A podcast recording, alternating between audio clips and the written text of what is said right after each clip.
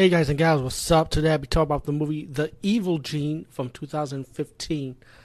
Now, this movie, I checked on IMDb, it's getting a lot of bad rap on it, man. It's an old movie, but well, a few years old, but it's, it's getting a lot of a lot of negative reviews. But um, I just stumbled across this movie because I kind of like the poster art for it, and also I found out that the guy um Robert Spaghetti Jr.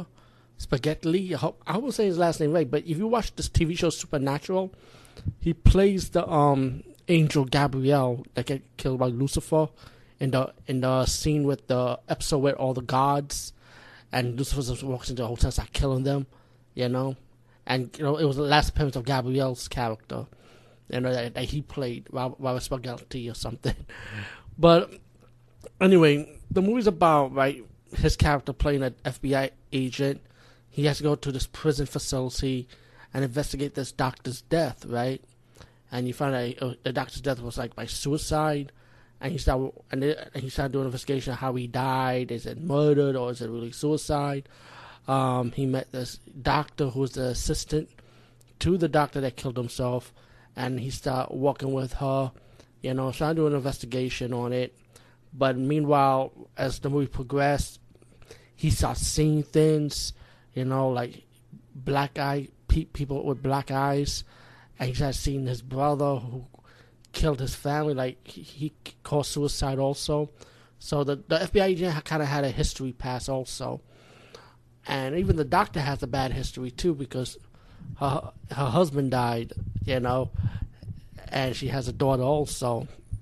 So even everyone has like a bad history pass in this movie, but the point of the movie is that the doctor was also experimented with people that was born with this special gene that make people evil. Whoever have this gene, you were pretty much born evil, you know.